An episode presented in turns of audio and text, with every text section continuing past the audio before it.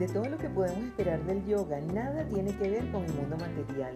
Aquí no hay nada que podamos llevarnos al bolsillo y sin embargo es lo único que de verdad puede tener algo de valor. El yoga no nos va a dar nada que ya no tengamos. Lo que sí va a hacer es despertar todo nuestro potencial latente. Toda nuestra energía, inteligencia y amor van a ser necesarios para que una práctica de yoga tenga visos de eficacia y autenticidad.